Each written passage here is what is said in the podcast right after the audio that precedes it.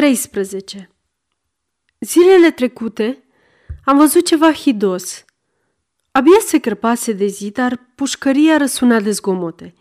Se auzeau ușile grele deschizându-se și închizându-se, zăvoarele și lacătele de fier scârțâind, legăturile de chei ce se loveau între ele, clopotind la centura paznicilor, scările vibrând de sus în jos, sub pașii grăbiți și glasuri strigând și răspunzându-și de la cele două capete ale coridoarelor lungi.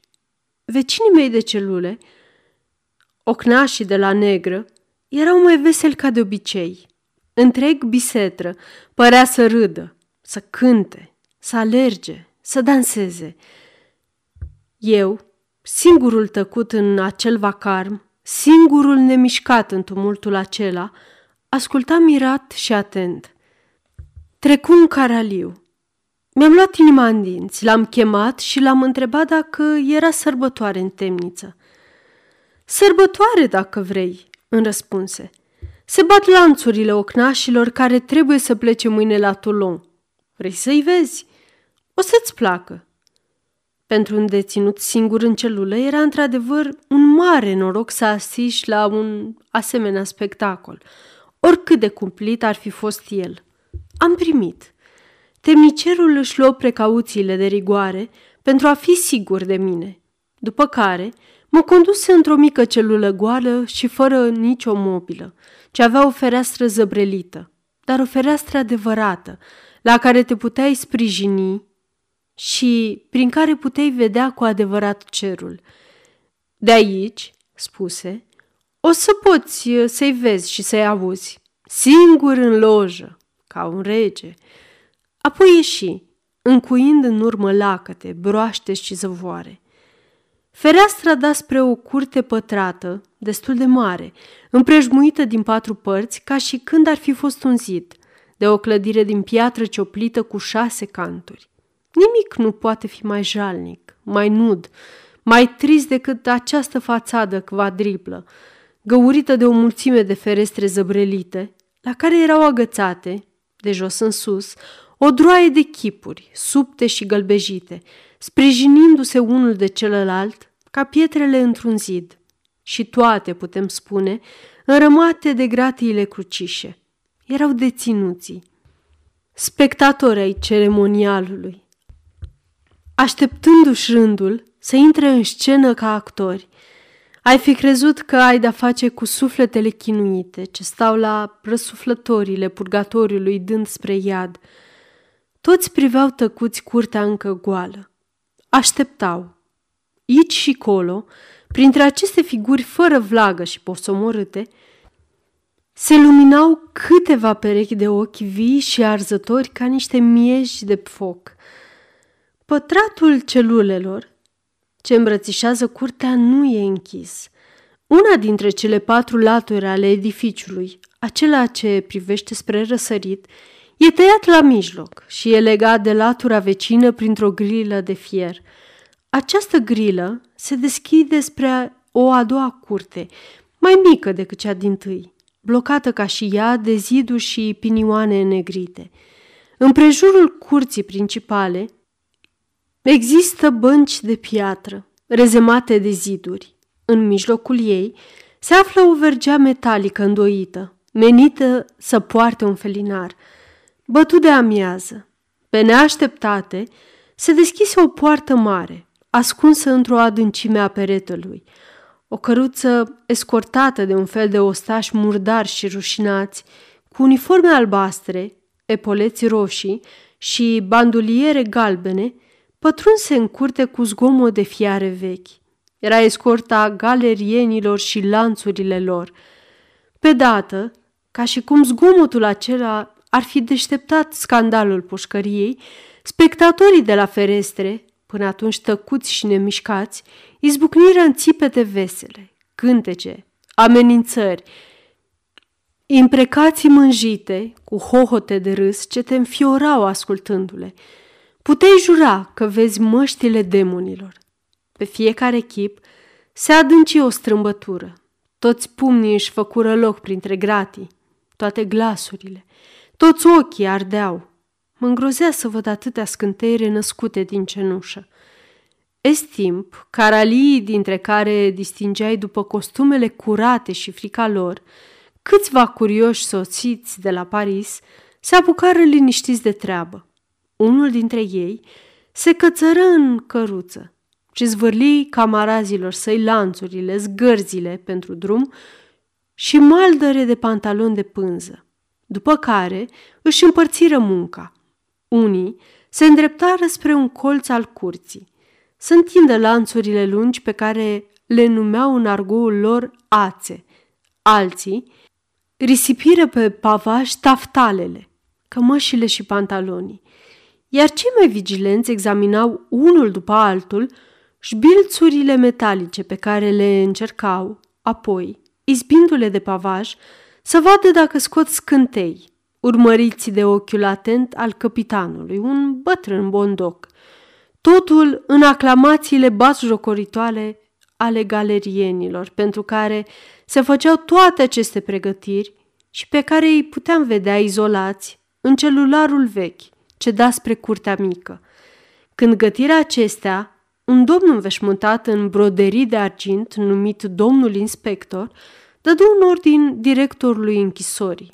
Și nu trecu nicio clipă, că două sau trei uși scunde vărsară în curte, aproape concomitent și în valuri, nori de bărbați hidoși, răpciugoși, urlând. Erau galerienii. La apariția lor, veselia de la ferestre se înteții. Unii dintre ei, cele mai de seamă nume ale gherlei, fură aclamați și aplaudați, mărturii de simpatie pe care le primiră cu un fel de mândră modestie. Majoritatea purtau un neam ciudat de pălării împletite de ei înșiși, din paiele celulei, cu forme cât mai aparte, ca pălăria să atragă atenția asupra capului, prin orașele prin care vor trece. Aceștia erau și mai ovaționați. Unul îndeosebi stârni un entuziasm fără margini.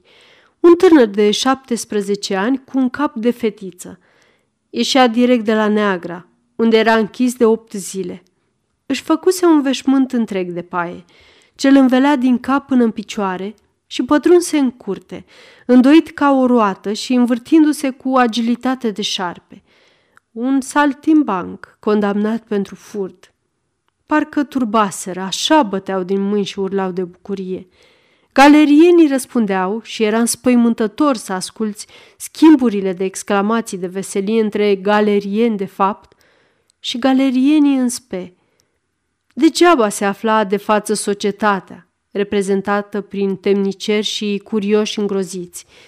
Crima le râdea în nas și preschimba această cumplită pedeapsă într-o sărbătorire în familie.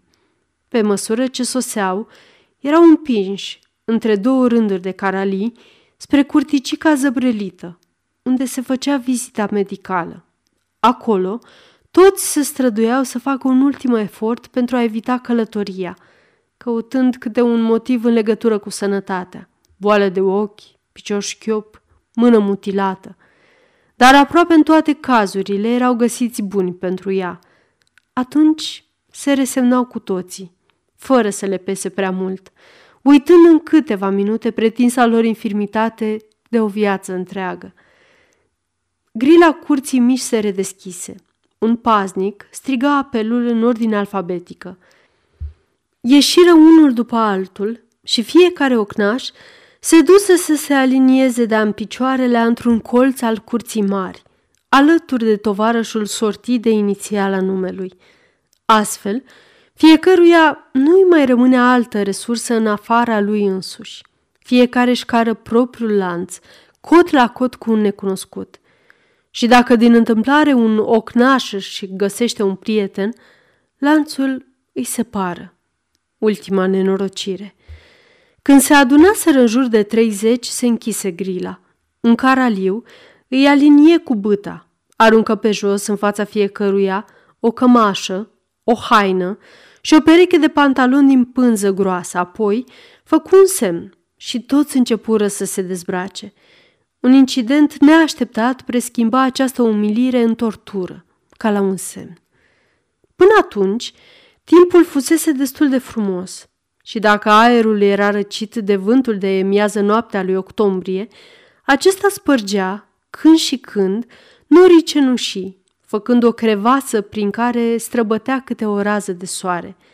Dar abia își despuiară deținuții zdrențele temniței, lăsându-se inspectați, goi, de paznicii bănuitori și de privirile curioase ale străinilor care le dădeau o col pentru a le examina umerii, că cerul se întunecă și izbucni pe neprevăzute o aversă rece de toamnă ce se prăbuși în torente peste curtea pătrată, peste capetele descoperite, peste membrele dezgolite ale galerienilor, peste zeghile lor mizerabile întinse pe pavaj. Într-o clipă, curtea închisorii se goli de tot ce nu era caraliu sau galerian. Curioșii din Paris se adăpostiseră sub pragurile ușilor.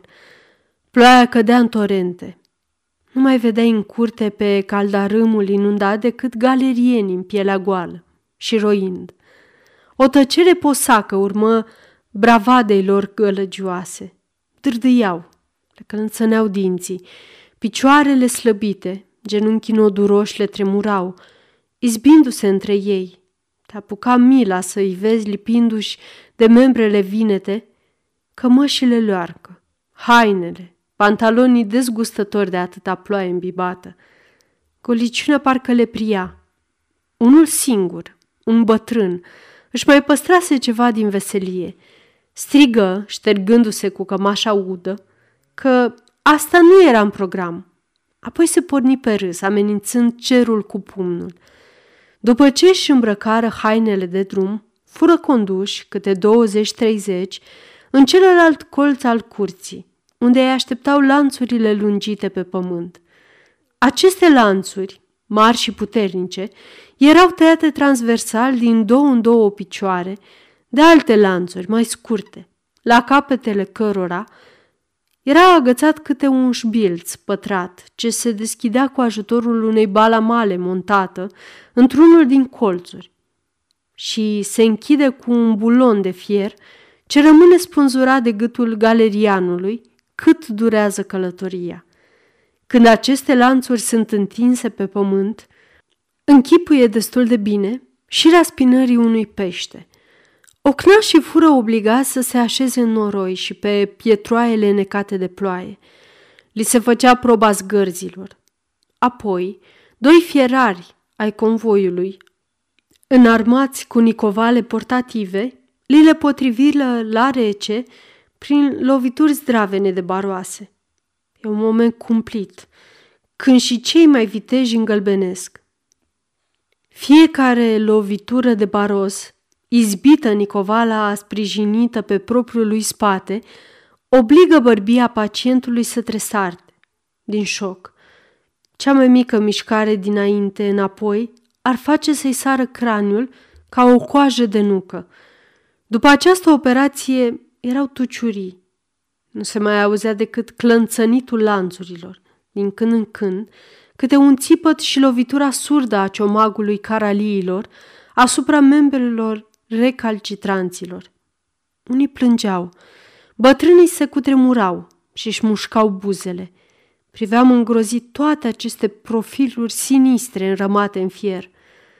Așa că după vizita medicală urmară vizita caraliilor – după vizita caraliilor, potcovitul, spectacol între acte. Reapăru o rază de soare.